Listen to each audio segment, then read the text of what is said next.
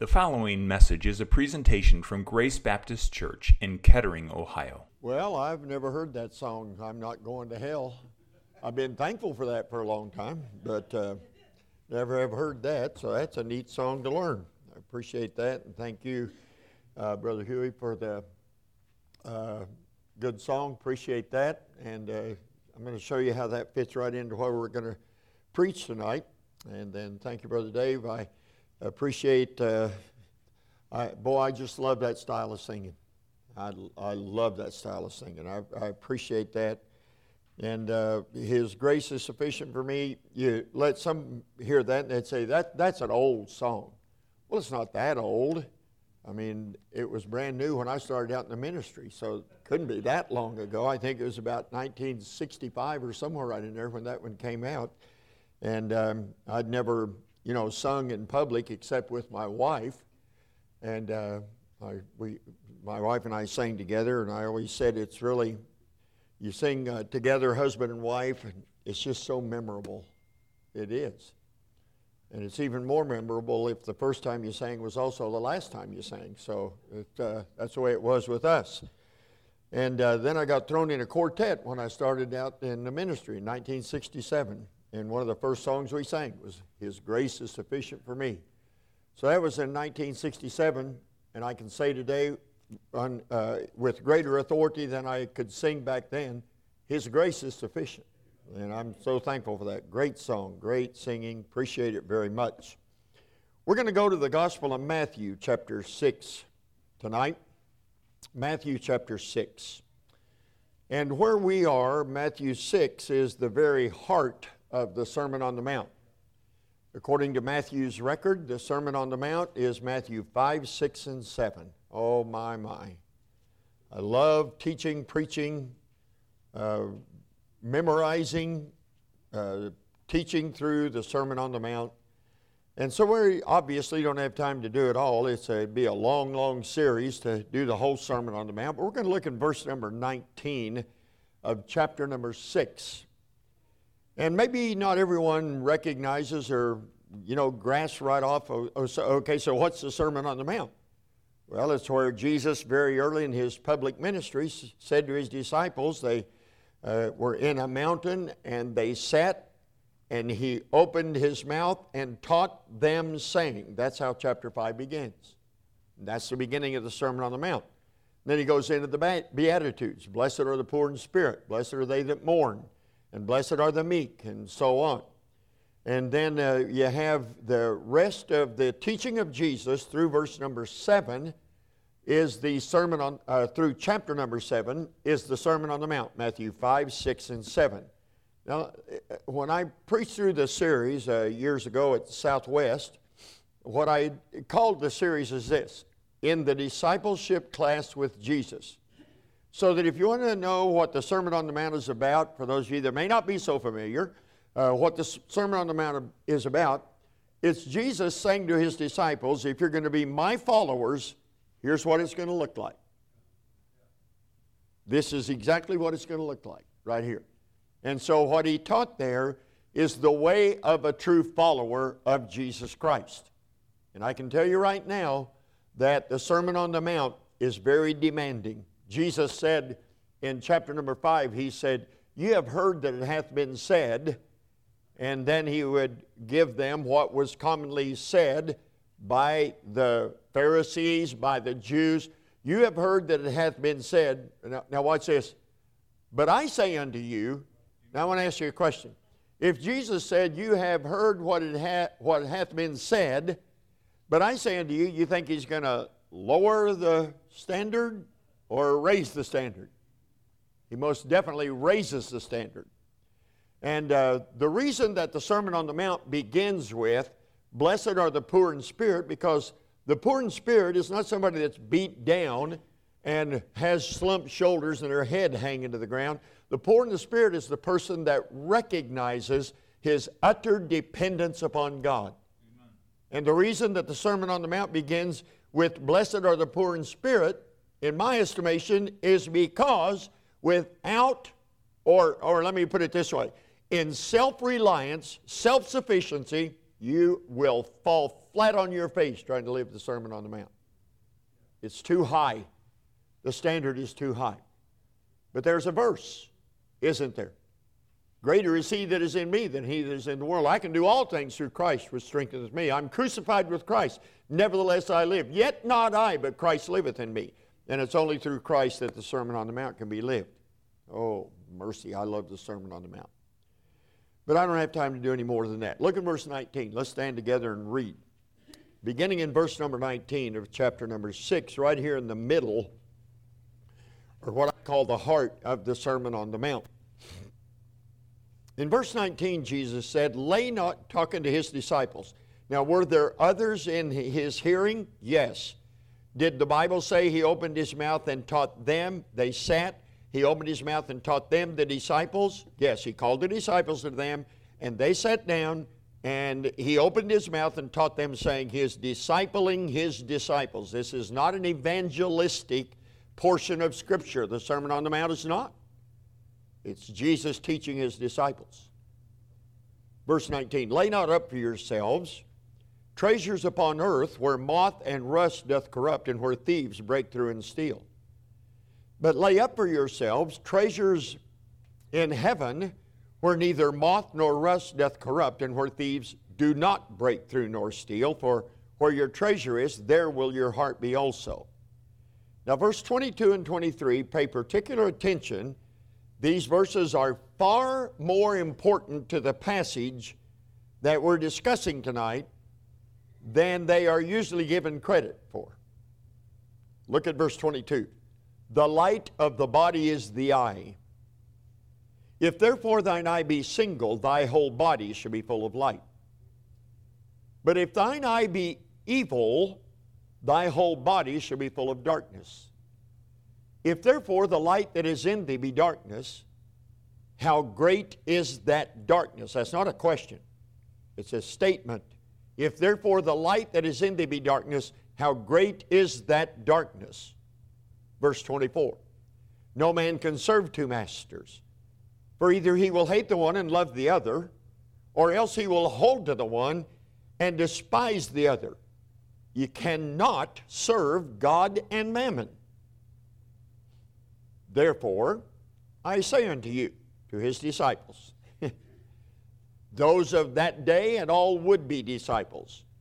Therefore, I say unto you, take no thought for your life. Can I have your attention up here just a second? Just right quick, and we can save a little time a little bit later on. Uh, he'll say these words three times. Take no thought for your life. Take no thought. He'll say it three times in our passage. You know what it means? It doesn't mean be mindless, don't think. Jesus is not teaching his disciples, don't think.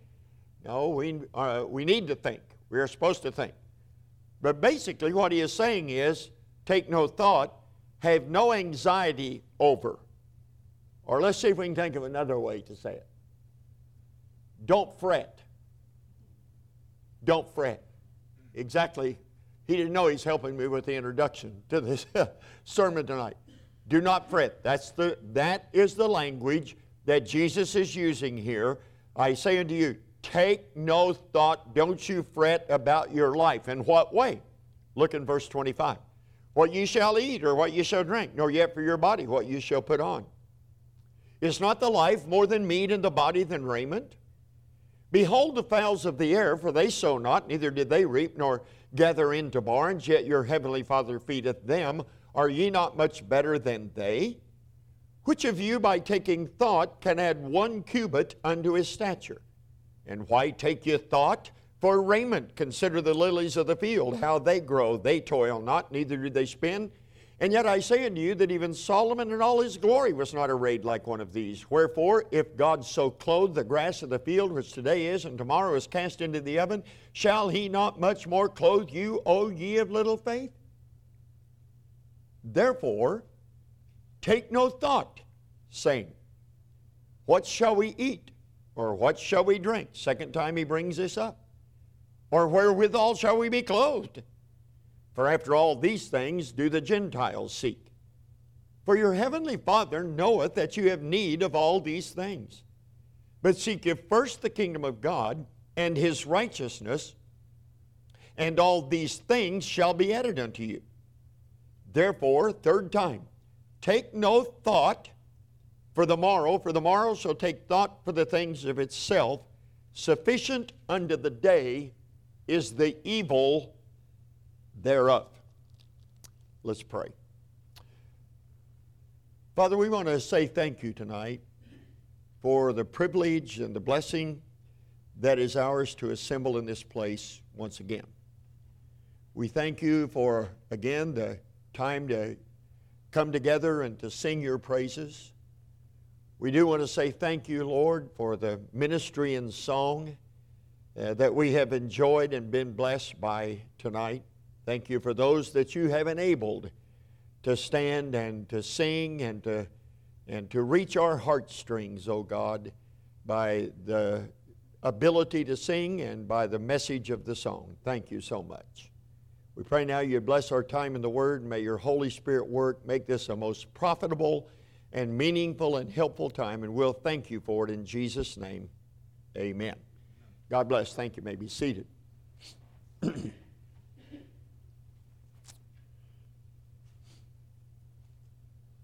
I got diagnosed in uh, the year 2009 with type 2 diabetes, and and many of you know that uh, when you have uh, diabetes, whether it's childhood diabetes or type 2 diabetes, you know they get they're concerned about a number of things, but one of the things is your eyes and your eyesight and such as that. So you're supposed to go regularly for a doctor's uh, to the doctor and get checked up and see if your eyes are deteriorating, what's going on.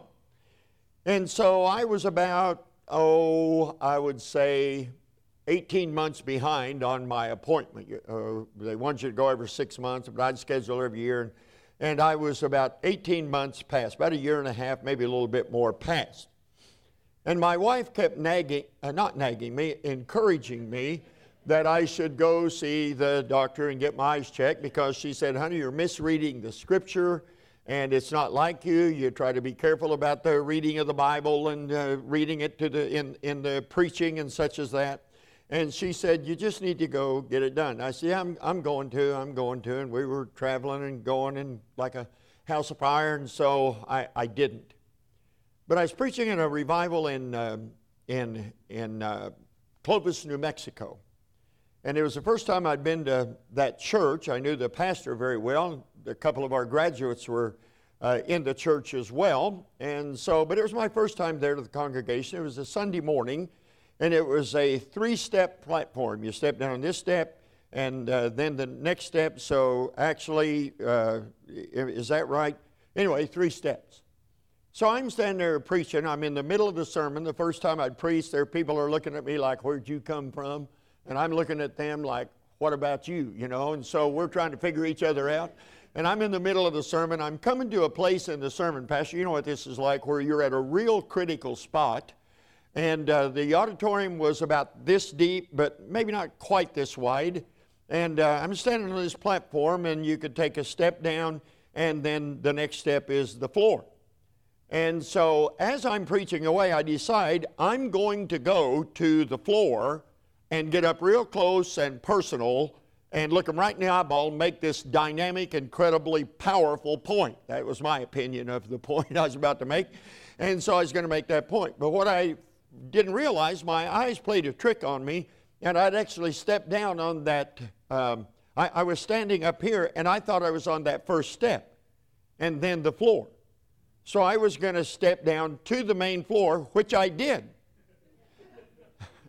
but I stumbled over that step that I did not see, and I mean, I fell. My Bible fell over here. I fell just about bumped my head on a pew right there. I mean, it was just, it was just horrible. If there hadn't been people sitting right here, I'd just crawled under the pew and gone out the back door, got in my car and headed back to Oklahoma. I really think it was just terribly, terribly embarrassing.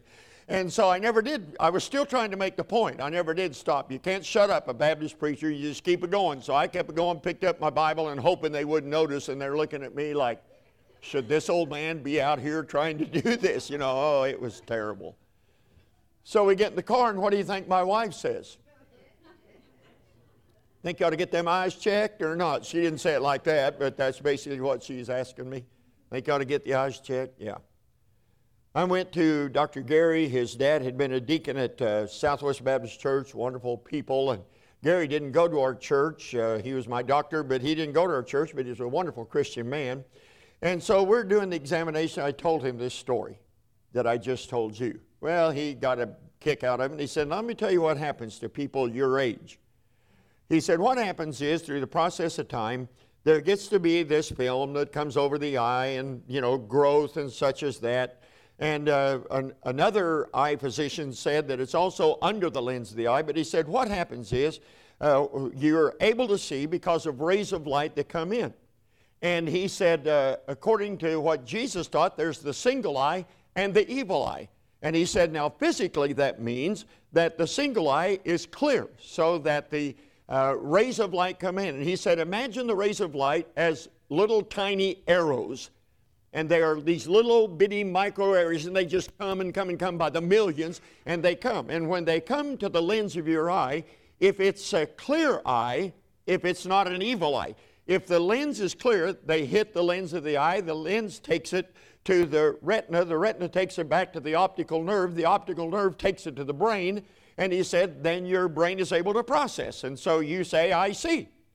And he said it all happened so fast, but that is exactly what happened. The rays of light come. No rays of light, no see. You know that. And as the rays of light come in, if the eye is single, they come in. The, lens does its work, takes it to the retina, retina to the back of the eyeball, to the optical nerve, optical nerve to the brain, and you can process. And you shouldn't fall off of platforms. You should be able to navigate. You should be able to drive. You should be able to read. You should be able to do all kinds of things. But he said what happens is when after so many years this uh, something comes over the eye he has technical terms and everything but something comes over the eye so that the rays of light keep coming but they hit and he said imagine those sharp arrows coming in they flatten. They eventually get through to the retina but now they are messed up. And that's what causes the blurring and so he said, what happens is they come and they finally get to the retina, they get to the, uh, take it back to the optical nerve, they take it to the brain, and the optical nerve takes it to the brain, but what gets to the brain is all muddled and fuzzy, and that's why you can't read well, and that's why you can't see well. He said, that's what happens. Now, the reason Jesus brought that up, and he did bring it up, he's the one that brought it up. The light of the body is the eye. If your eye be single, your whole body is full of light. You should be able to function. You should be able to do what you are able to do because you can see. But if the eye is evil, then to some degree or another, it's very possible you're going to make a misstep, or it's very possible you're going to suffer from malfocus, not being able to focus right. It's very important we're able to focus right. But we know Jesus wasn't talking primarily about the physical eye.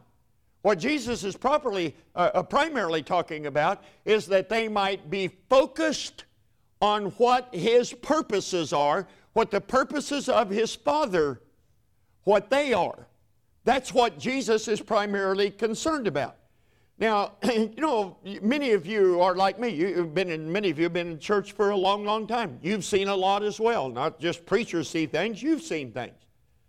And you've seen people that were once plugged in in church and serving the Lord and living for God and doing the work of the Lord, and then all of a sudden you kind of look around and they're not there anymore.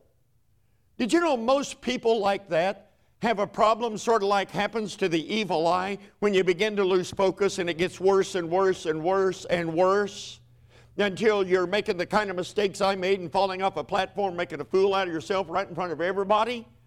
All right, what happens to a lot of people in their spiritual life, they didn't wake up one day and say, you know what I think I'm going to do? Quit going to church. That's what I'm going to do.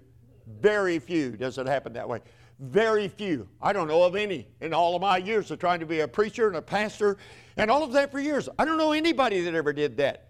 What happens is it's kind of gradually, a little by little by little, and they're not seeing clearly, and they are malfocused, and they are uh, next thing you know, nothing what they used to be. And they're making missteps and justifying it. They're not where they should be. Now, that can happen to a Christian, isn't that right? That can happen to a church. I'm not trying to sound like an expert on anything, I'm just saying, but I've been in churches all across America. I could take you to city after city after city and drive by buildings and properties and say, Did you know at one time this right here at this location was a thriving, soul winning, Bible believing Baptist church where people got saved, where people got disciples, where people were called to the ministry, where people were called to be missionaries that sent churches, I'm, I'm, sorry, missionaries and church planters out. And this church at one time was thriving, it was vibrant, it was on fire. And now it's either empty or maybe it's a Spanish ministry. Nothing wrong with Spanish ministries, but the church is not there anymore. Or if it is, it's not even recognizable as a Bible believing independent Baptist church. What happened? Somewhere the church lost focus. Let's not forget, the church is not an organization. I said that a New Testament church is not an organization. It is an organism. It's a living body. Read Romans chapter uh, 12 and read 1 Corinthians in chapter 12. It is a body. It's to function as a body. And what happens is churches can lose focus. And what Jesus is dealing with is his disciples. Now, listen to this. He is talking to his disciples, and he is talking to them in the manner in which he is speaking to them. And he throws in what we know as verse 22 and 23 because even at this early stage of their fellowship, they are malfocused. They are. They're not seeing clearly. Now, let, us think about this for just a moment. This is very early in their ministry. It's very early in their fellowship of Jesus. I mean, if you go back to chapter number uh, uh, 3 of the Gospel of Matthew, chapter 4 of the Gospel of Matthew, you go back there in chapter number 3 is where the temptation takes place. Chapter number 4, he is launched out in his public ministry. And in chapter 4 is where he goes by the Sea of Galilee and he says to Peter and Andrew, Follow me, and I'll make you fishers of men. James and John. He calls them to follow him and he's calling his disciples. Well, by the time we come to chapter 5, he's got his disciples uh, assembled and he is teaching them. So, no, I don't think anybody knows exactly how far into his public ministry that he is, but it can't be very long. I'd say a matter of weeks at the very most. And he is setting down to his disciples, and he is saying, The light of the body is the eye. If your eye be single, your whole body is full of light. If your eye be evil, then your whole body is full of darkness. And if the only decisions you know how to make are with the darkness that is in you, how great is that darkness? You are not going to be focused in the right place. And then the chapter, I'm sorry, the Sermon on the Mount, moves on and tells how they are malfocused. If you look down with me, please look down. In verse number 25, he said, Therefore say I unto you, take no thought for your life, what ye shall eat or what ye shall drink, nor yet for your body what ye shall put on. Is not the life more than meat and the body than raiment? Then he repeats it again in verse 31, then tells them not to have fretting and anxiety again in, chap- in verse number 34. Can I have your attention up here? At this early stage, what are they fretting about? What are they worried about? How is it that they are malfocused? Now, if Jesus said, Take no thought for your life, what ye shall eat, what ye shall drink, or what ye shall put on, what do you think he's fretting, they're fretting about? What do you think that he sees in them that they are concerned about? What do you think it is? Well, I would say whatever he's addressing. What's he addressing? He is saying, don't you be fretful, don't you be stressed out, don't you give thought to or have anxiety for. You can study this out yourself. You'll come to this overwhelming conclusion. He is telling them there is need, no need for you to be wringing your hands with worry and to have anxiety and to be fretting about these issues. Jesus said, You don't need to do that. Why would he tell them they shouldn't do that if they weren't doing that. As a matter of fact, back up from verse 25. Look in verse 24. Interesting this is. Jesus said, No man can serve two masters. For either he will hate the one and love the other, or else he will hold the one, despise the other. Uh, Jesus, can you tell you exactly what you mean by that? Yes. Look at the end of verse 24. You cannot serve God and mammon. Now, what's mammon? Uh, you want a good definition of mammon, or a good illustration, I should say, of mammon? Uh, food, drink, clothing, stuff, money. A lot of times people uh, are inclined to think about mammon as something evil. It's, mammon is not evil of itself.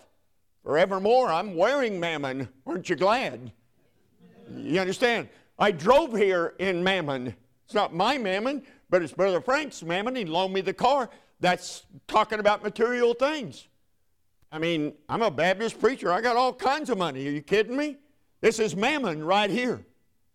And so, things that have to do with the material world. Jesus is teaching his disciples that they need a right relationship not only with God, and they're going to need a right relationship with man, but they need a right relationship with the material world, with the things of this world. And he said, Men, you need to understand you're struggling right now and you're having a problem because you, under, you don't understand yet that you cannot serve God and mammon.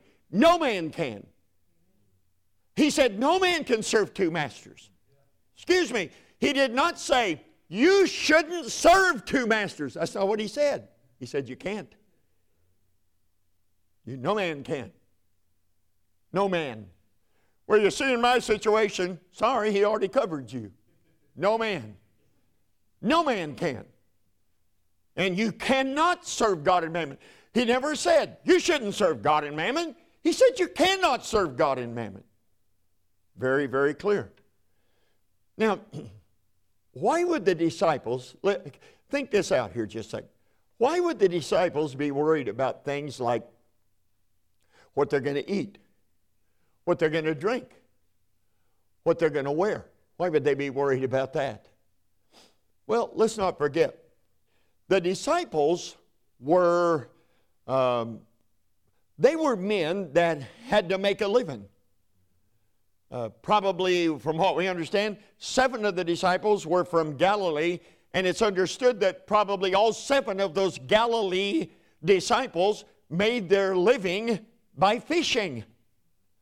And uh, so, uh, if you read the Gospel of Luke in chapter number five, that the disciples brought their ship or boat to shore and forsook all and followed him. Now, do we know what that means? Yeah, they left their boat there. Well, then you just leave the boat there. They left their occupation there. Is everybody with me here?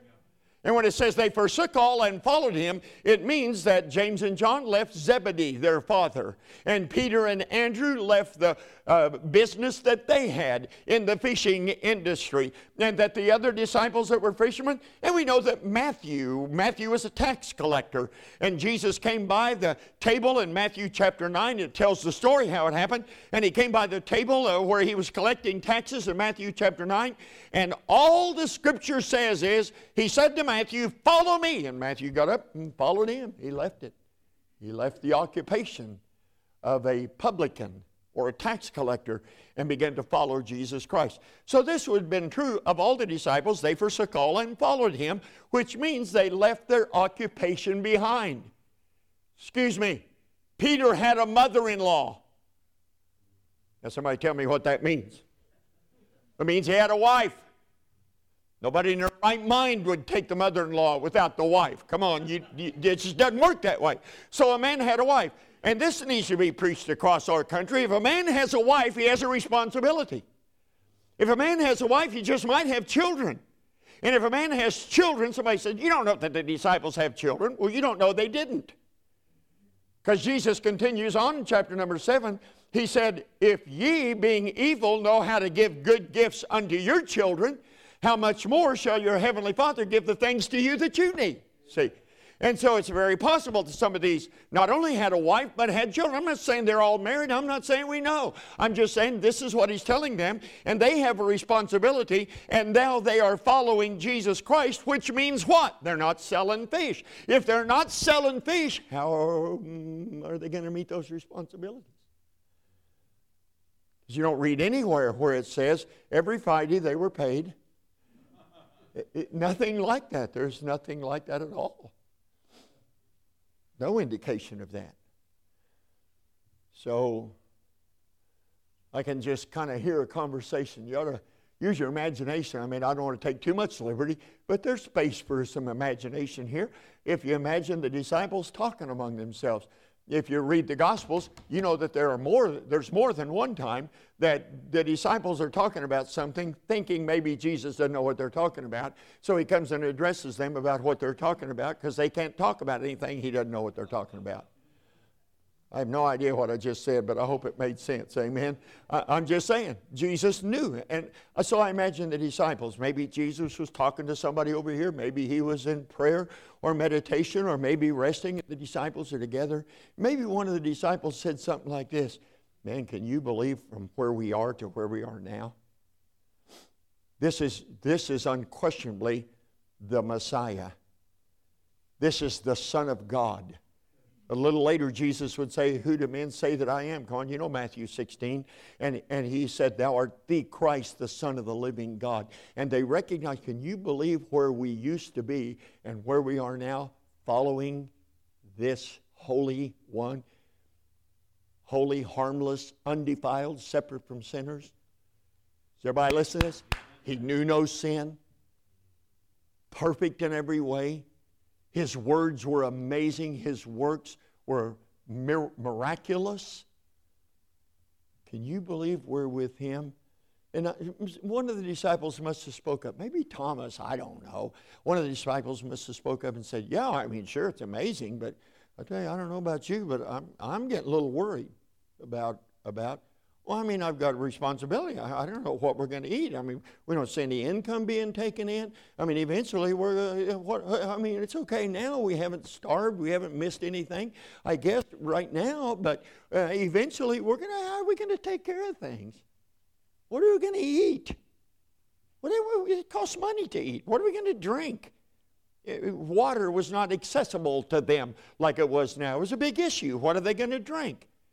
And, and, and, and, and what are we going to wear? These clothes are going to eventually wear out. Now, come on just a second. It got to the point where they were having anxiety over it. How do you know they were having anxiety? Because he said, Take no thought, saying, He said it twice.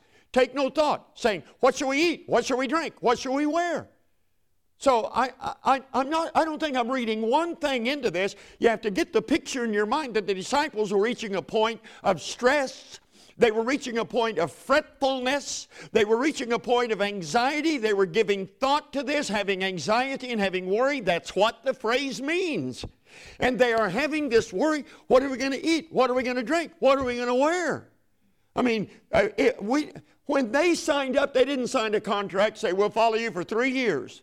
They had no idea what to expect. They had no idea.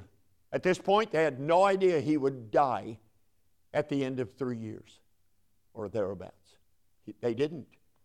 They had no idea. They had no idea how long they would have to leave their occupation. They didn't have any clue. And they got to thinking, you know, just looking how things are. Okay, well, we're fine now, but six months from now, a year from now, what are we going to eat? How am I going to take care of my wife? How are we going to take care of children if they had children? How are we going to, I mean, how's this all going to work out? We don't understand this. What are we going to eat? What are we going to drink? To the point they were wringing their hands about it. And I can see this huddle of disciples, and next thing you know, it's sounding like the Jews of the wilderness, and they're murmuring, and maybe with a tone that is, what are we going to, sure, it's great. I mean, oh, he's amazing. He's perfect. He's holy. He's righteous. What are we going to eat? What are we going to drink? What are we going to wear? You're over here focusing on that. Let's call this uh, the disciples were focused on the low level issues of life. Now, if I'm acting like I don't want to eat, I'm totally misrepresenting me. I want to eat. Preach and eat. That's my favorite thing in that order. Preach and eat. So, yeah, I want to eat, but, but it's, it's a, it, well, how should we say this? It's common to everyone. After all these things, what did he say? After all these things, do the Gentiles seek? Come on, don't make me go back and read it. It's right down there in that little parenthesis. He is saying, what you guys are focusing on, after all these things do the Gentiles, people that aren't my followers, people that don't know me, people that are not a part of the covenant of promise, people that don't know God. This is what the normal world thinks about. What are we going to drink? After all these things, clothing, drink. Uh, that is the way of the world. I travel a, lot and I do, have done a lot of flying over the years, and I've listened to people talk. Generally, they're going home when I'm going out. I'm going out on Friday or Saturday, and I'm on an airplane. I'm listening to talk, and they're going back home, and they're planning their weekend. I've heard coworkers and others talk about what they're going to do this weekend. You know what they're going to do? Got their favorite place. They're going to go out to eat. Then they're going to go drink. How many of them? I'm not saying every one of them, but I'm just saying. They talk about their drinking holes. And I remember one guy saying, I know what I'm going to do through Friday night, but by the end of Friday night, I'll be so drunk I won't remember the rest of the weekend when I start off on Monday. Everybody laughed about it and just thought it was a great deal. Guys, there three or four guys talking here. Yeah. Great deal. That's what they talk about. Go, oh, go shopping. Go shopping. Is this a shop happy society or what? Amen, Brother Sam. There may be some that don't admit it. It is. This is a shop happy society. Go out and eat, go drink, go shopping shopping. I'm, I'm, I'm just telling you right now that over the years, my wife is a very frugal person, very, very conservative, very, very frugal. And she's kind of adopted the philosophy that if there's a big sale, you can't afford not to save the money. I don't know any women. I'm sure there are some, but I don't know any ladies that don't like to go shopping. And I don't mind it if the mood hits me just right. It's got to hit me just right, or I'm in and out of there. I, just, I, I, but, but look at our, look at the, I mean, even through recessions and everything else, look at the retail industry in this country. And now it's not less because of the internet. It's probably more because of the internet. Because I found out that some of the people that even, you know, I thought when I started ordering on the, uh, on the internet, I wouldn't even want to go shopping. I miss shopping. I go shopping too. So they go shopping and then they shop on their phone or on their device and they shop and shop and shop. Okay, so that's the way the world, that's the way it is in this world. And so the disciples over here saying, What are we going to eat? What are we going to drink? What are we going to wear? And what they're interested in is what everybody else out there is focused on. Excuse me just a second. Do you think Jesus said, Follow me so they could focus on everything that the world was already focusing on? Don't you know that if Jesus said, Watch this, please, follow me, don't you know that he meant to call them to, what shall we say, high level issues instead of low level issues? Yes or no? What are you going to make me? Pre- you can either agree and nod your head or act like you're out there, or we can stay here for a while. What do you think that he means for them to focus on? The low level issues of life is not the life more than meat and the body more than raiment? After all these things to the Gentiles seek, what's he doing? He's trying to bring them from their concern over the low level issues of life and get them to think about the high level purposes of his Father. That's what he's doing. So he's got to get his, their eyes from there to here. To the, uh, this is, I think, a right way to describe it. To the high level purposes of the Father, which would be what? Well, do we know how? Um, stay with me here just a second. Do we know how God used the apostles? Well, yes, we do. Uh, read the book of Acts. You're preaching through Acts right now. Follow through the book of Acts. The work that, excuse me, the work that the, mm, the work of the apostles in the book of Acts was the so most significant work taking place on planet Earth. By God's economy. They didn't think so in Rome. The leadership of Israel hated these apostles. You know what they tried to do to them. You've already covered some of that. And so, hold on just a second. But what Jesus had given his apostles to do was the most significant work going on on planet Earth. I know how this would sound outside these walls, but it is still true that the propagation of the gospel is the most important work taking place on planet Earth. More important than what's going on in Senate and House hearings right now about the approval of some um, appointees. More important than anything they're discussing in the Pentagon. Oh, now there. Oh, Brother Sam, apparently you've never been in the military. You don't know the high level stuff that's taken there. No, I, I, no, I don't know everything about it. I'm not a military expert or anything. And I sure want the right things to be considered in the Pentagon. I pray for our leaders. I pray for our military. I, all of this, I didn't say it had no meaning. I'm just talking about what really matters from the standpoint of God. And we're not talking about being citizens of this world, being citizens of the United States. We're talking about being followers of Jesus.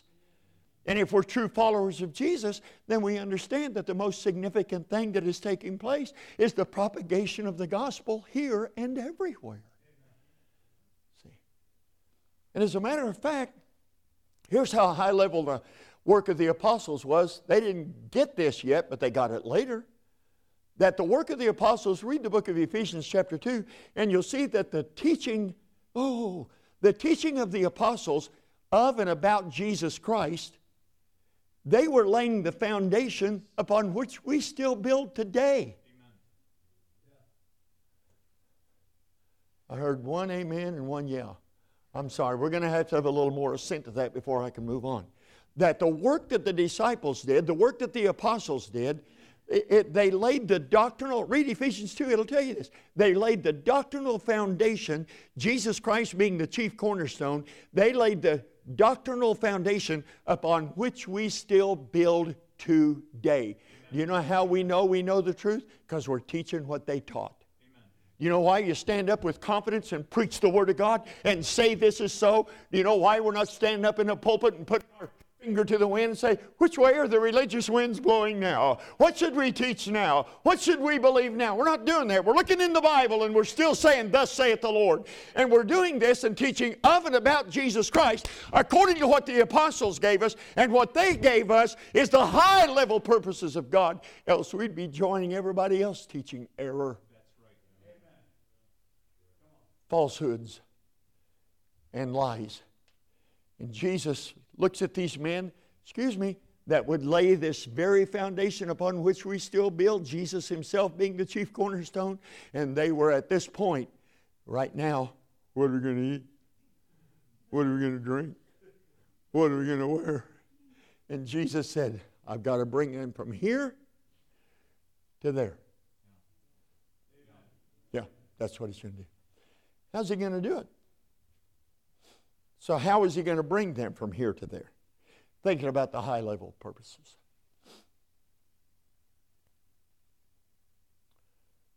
Well, he's going to talk to them about birds, of course.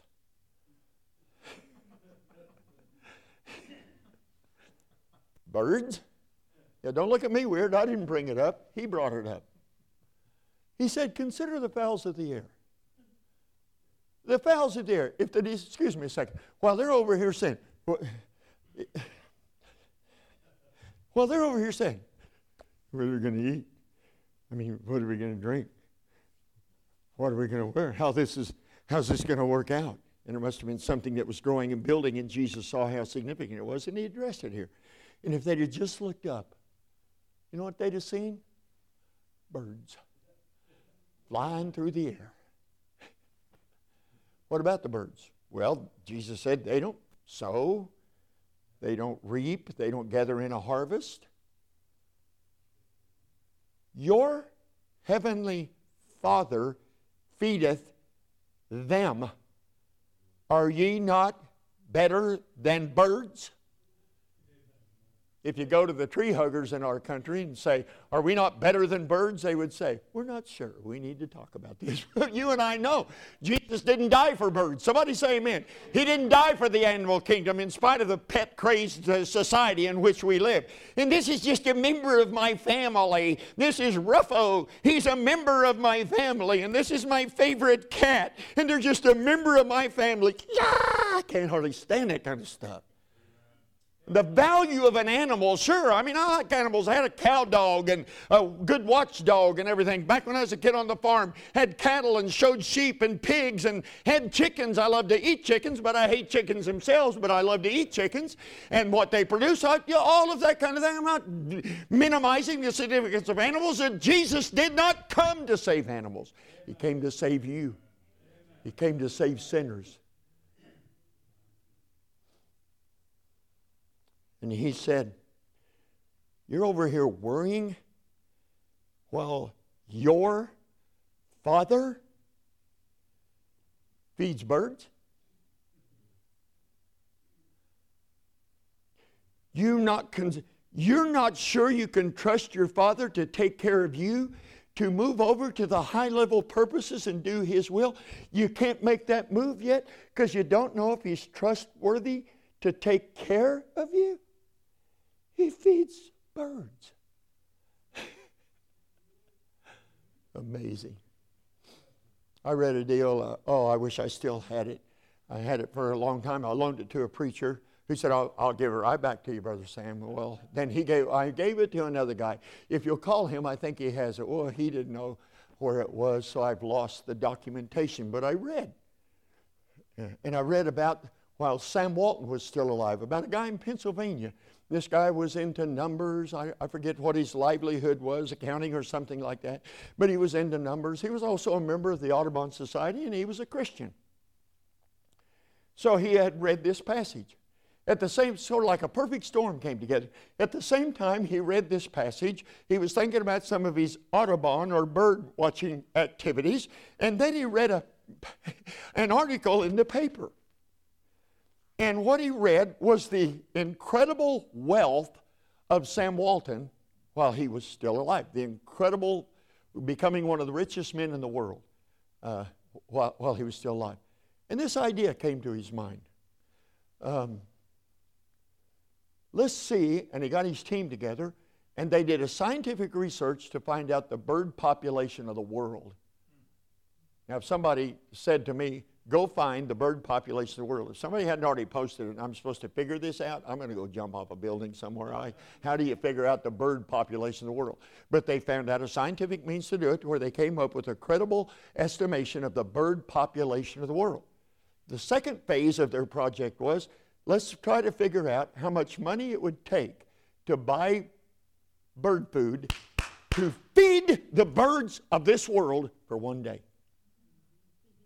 And they came to this startling realization that if all the assets of Sam Walton should be liquidated to buy bird food, his wealth could not feed the birds of the world one day.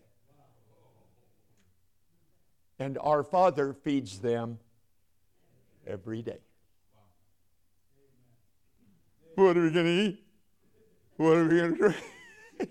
See how ridiculous this is?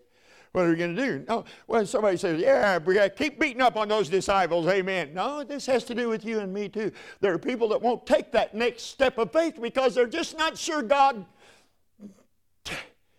well, I don't want to say it, but is dependable. I just don't know how He would take care of it. Why don't you just go ahead and say what you're thinking? I don't know if I can trust Him. He feeds birds. Excuse me just a second. I didn't say it, Jesus said it. He's your father. Do we know what that means? Jesus told the disciples 12 times in chapter 6. He told them 12 times, Men, my father is your father. You read it yourself, count them. Matthew chapter 6, there are 12 times that Jesus assures the disciples, You don't have a thing in this world to worry about because my Father is your Father. Amen. I sat down with my brothers. I have a sister that passed on uh, about 10 years ago of cancer. My mother died in 2013. My dad had died back in 1983. He's 70 years old. And so we're gathering to settle mom's estate my oldest brother, he's 10 years older than me, and so he was taking care of things. And both of our, I mean, both of our parents passed away And I'm just happy to be a part of a family where we never had one second of tension or strife or anything. And my brother sat down and he divided mom's estate and divided amongst five. The six had already gone to heaven. And it was a blessing, but not necessarily a difference maker in our lives, but it was a blessing. And uh, so figured it up. We're sitting there talking, and my two remaining sisters are sitting over here talking. My brothers and I are at the table here. We're talking. I said to my brothers, they're eight and ten years older than me. And I knew they had seen some hard times. I'd seen some hard times.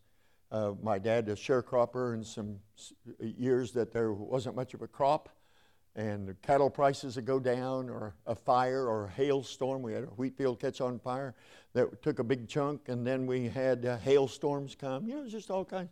And insurance and government programs weren't in the 1950s like they are now. And uh, so I, I, remember some difficult times. I remember instead of getting three or four pair of jeans to start school, I get one pair. You know, my mother would say, "Now, Sammy, when you go to school, please don't call me Sammy now, but that's what she did then.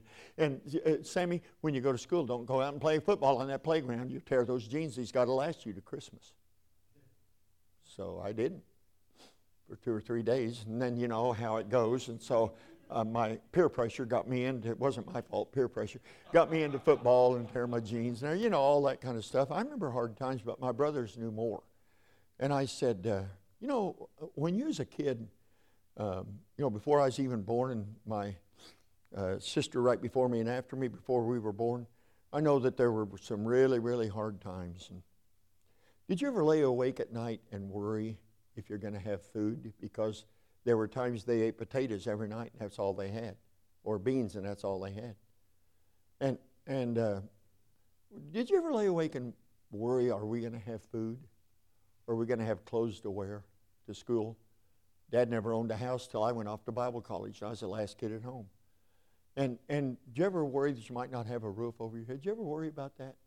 And my brothers looked at me with the same look they used to look at me with when they said I asked the dumbest questions of anybody they'd ever heard. They gave me that look again in 2013. And they looked at me like, What are you talking about? My brothers both answered, Well, no, we never worried about that. I said, Why didn't you? Well, Sam, come on. You knew, we knew Dad was going to take care of things. There's no way he's going to leave us and not have food and not have a roof over our head not have clothes for school. Daddy will do whatever he needed to do. We, well, that's why we didn't worry. And my younger brother, eight years older than me, looked at me and said, Did you worry? Like, hmm, he's mad at me almost, you know. Did you worry? And I said, Never. Never. For the same reason. I never worried about that. I trust my dad. And you know who my dad was? Well, no, you don't. If I called his name, you wouldn't know. And you know one thing I knew about my dad? He got saved when he was 28. He said, on the verge of becoming an alcoholic and about to lose my mom and the siblings, older ones.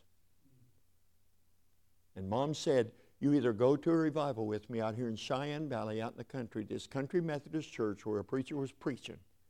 You either go to that revival with me or you're going to come home and you won't have a family. And my dad went. And the second night he went.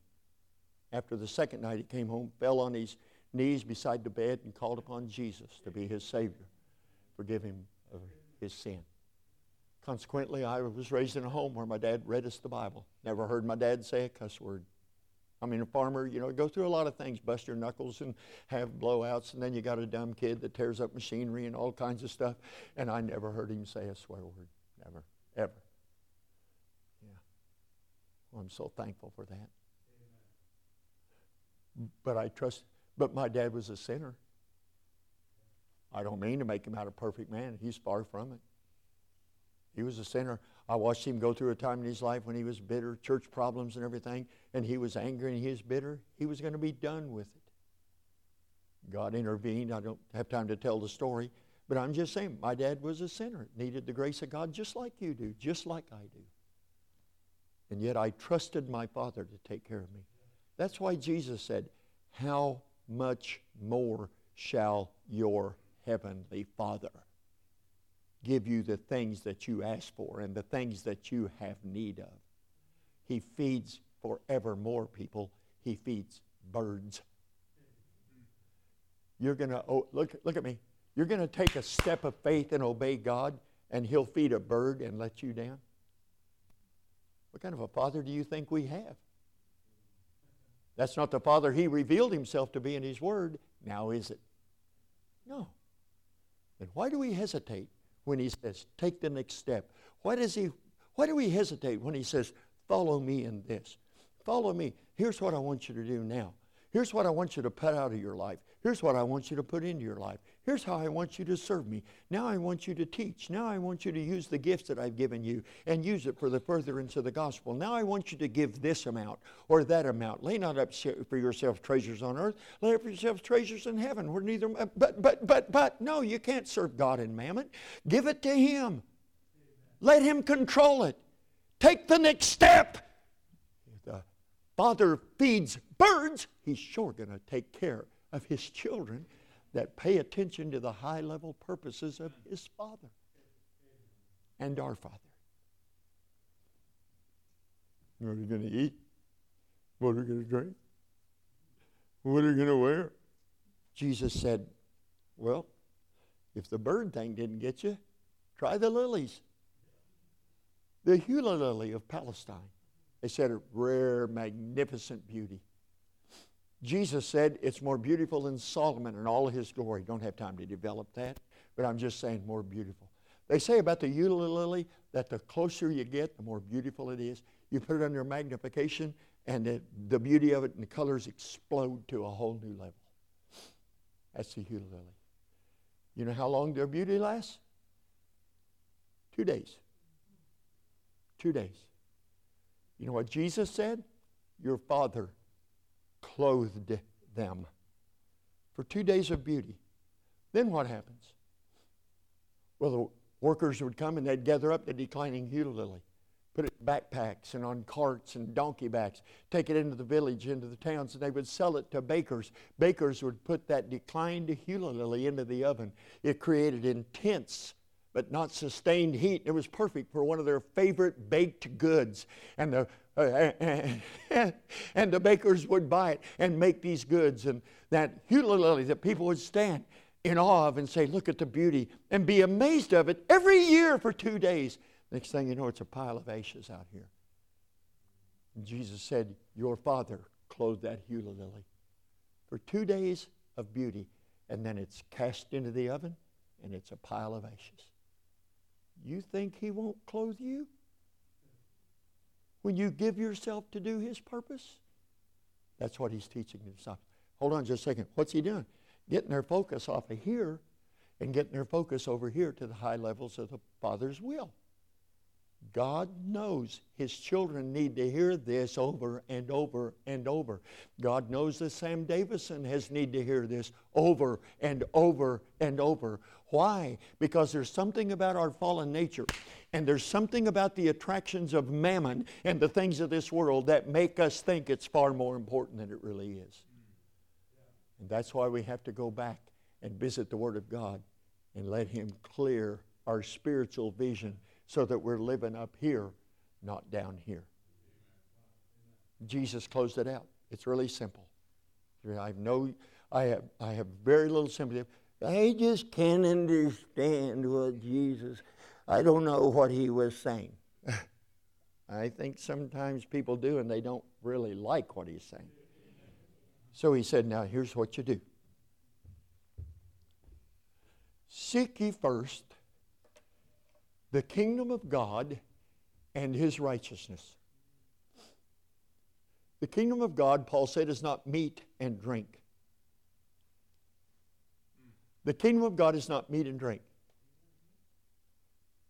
but peace and righteousness and joy. So, seek first the kingdom of God and his righteousness. Uh, how, can, how else can we say that? Let me think real hard. Put God first. Is that over anybody's head? Course not. Seek ye first the kingdom of God and his righteousness What about all these things? All these things shall be added unto you. Something I've wondered, Pastor. Seek first the kingdom of God and his righteousness. All these things. Who said that? Jesus.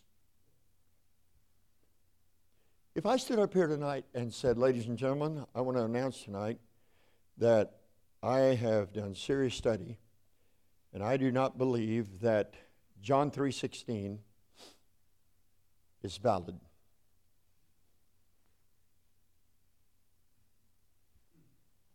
What do you think would happen? Well, if the pastor is who I think he is, he would say, Well, why don't you go back to Oklahoma and we'll be fine without you? And he'd send me on my way. That's what he ought to do.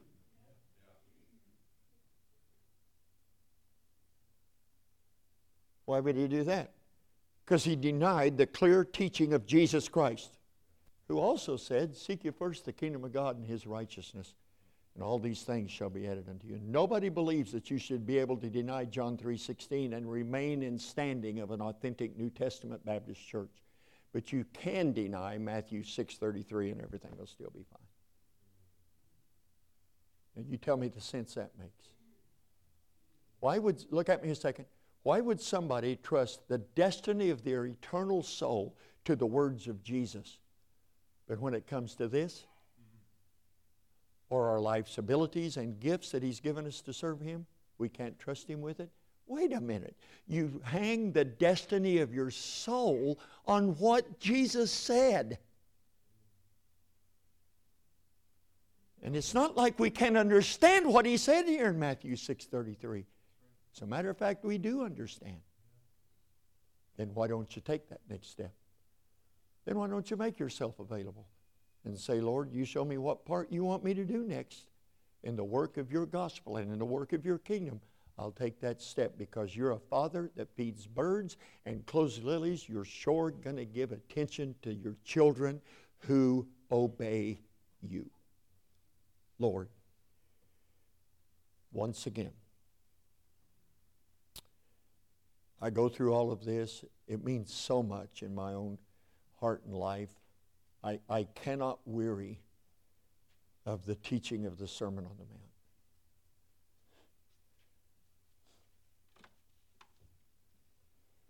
And we come together, it's a Tuesday night, of course. Many people, even in some churches, would say, Who would go to church on Tuesday night? Why would you do that? Obviously, not everyone does. So I'm with those that have assembled here tonight. But even at that, I don't know who is where in their spiritual life. I'm not around this assembly enough to know who is focused upon the high level purposes and who struggles mightily to raise the level from the mammon and the things of this world and low level thinking. I wouldn't know, but you sure do. And the most devoted saint, the most devoted believer in this room will admit I have to go for a focus checkup regularly. Not to somebody like Dr. Gary, but to the Bible, to Jesus. Because if my eye is single, I'll see clearly and make the right steps. But if my eye is evil, I'll make wrong choices. It can cause a lot of damage and waste a lot of time. I pray that your Holy Spirit would be at work and there would be men and women and people in this assembly that would say, I need to refocus. I need to let go of some of the low level issues of life that are creating anxiety in people everywhere, saved or not saved. I need for my focus and my main concern to be on the high level purposes of my Father in following Jesus Christ. So might you bless this invitation, Might your people have hearts of humility to say, Oh God, Clear my vision. Oh, oh, oh God, take away, take away the scales, take away the fog, take away the fuzziness that hinders me from seeing clearly. Oh God, I want to focus on what matters to you, the high level purposes of God. I want to be I want to be not in name. I want to truly follow Jesus. If there's somebody here that doesn't know you in salvation, oh, that they would humble their heart, let us take the Bible and show them how they can know they have eternal life, how they're able to call you Father and be called your child. Bless this invitation for Jesus' sake. Amen. Let's stand together, shall we? We're going to have a time of invitation. If the Spirit of God's spoken to your heart at all, and you know there are things I need to deal with. I can be malfocused as well as those disciples were. Excuse me, if those disciples in the early weeks of following Jesus in the very presence of God made manifest in the flesh, if they can lose focus, so can you. So can I. No, I don't want to wander through life and then make missteps here and make missteps there and kind of laugh it off and say, well, nobody's perfect. No, I want to see clearly. And I know what's standing between me and a clear vision. It's my devotion to something of the mammon of this world, the low level issues of life. I'm hung up on a career. I'm hung up on money. I'm hung up on investment. I'm hung up on the political scene. I'm hung up on this or that or another thing. It's just hard for me to have time to give attention to the things of God. Oh, Lord. I just pray God would help us to see clearly. He'll help you. Oh, yes, He will. What do you do? Same thing we do whenever we mess up. We come and say, God, here's where I am. Way too focused on material, mammon, things of this life and the things of this world. Way too little focused. I got more time to listen to news than I do to read the Bible. I spend more time in conversing about sports and politics or whatever the case might be, and very little time talking to anybody about eternal things, spiritual things, Bible things.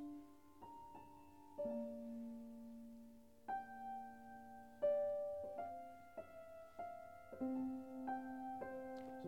everything where it ought to be?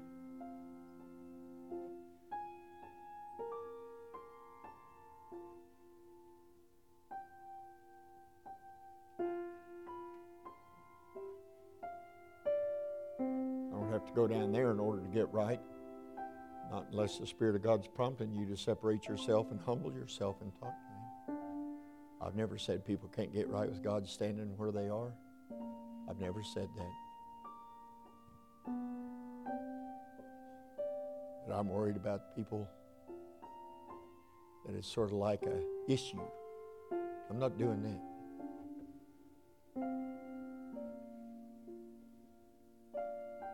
Ever feel a need at church? Say, Oh God, I need to bow in your presence and talk to you. Precious lady, precious lady Norma, Norma Smith. When she went to heaven, I'd known her for over 50 years. Norma said to me one day, Brother Sam, doesn't it bother you when you see people going to the altar every service? some of the same people going to the altar every doesn't that bother you and i put my arm around her she'd have been like a like a an aunt to me. I said no norma. What bothers me is some that never feel a need to use an invitation by humbling themselves to respond to god. Never? Never? Seek you first the kingdom of God, his righteousness. This, this sermon begins by this. Blessed are the poor in spirit. If we're too prideful to humble ourselves before God, we're going too far into the Sermon on the Mount and left you behind somewhere. Oh God, you know. We commend it to you and ask you by your Holy Ghost to accomplish your purpose. In Jesus' name, Pastor. Thank you for listening today. For more information about Grace Baptist Church, please visit our website at gracebaptistofkettering.org. And remember, you are always welcome at Grace Baptist Church.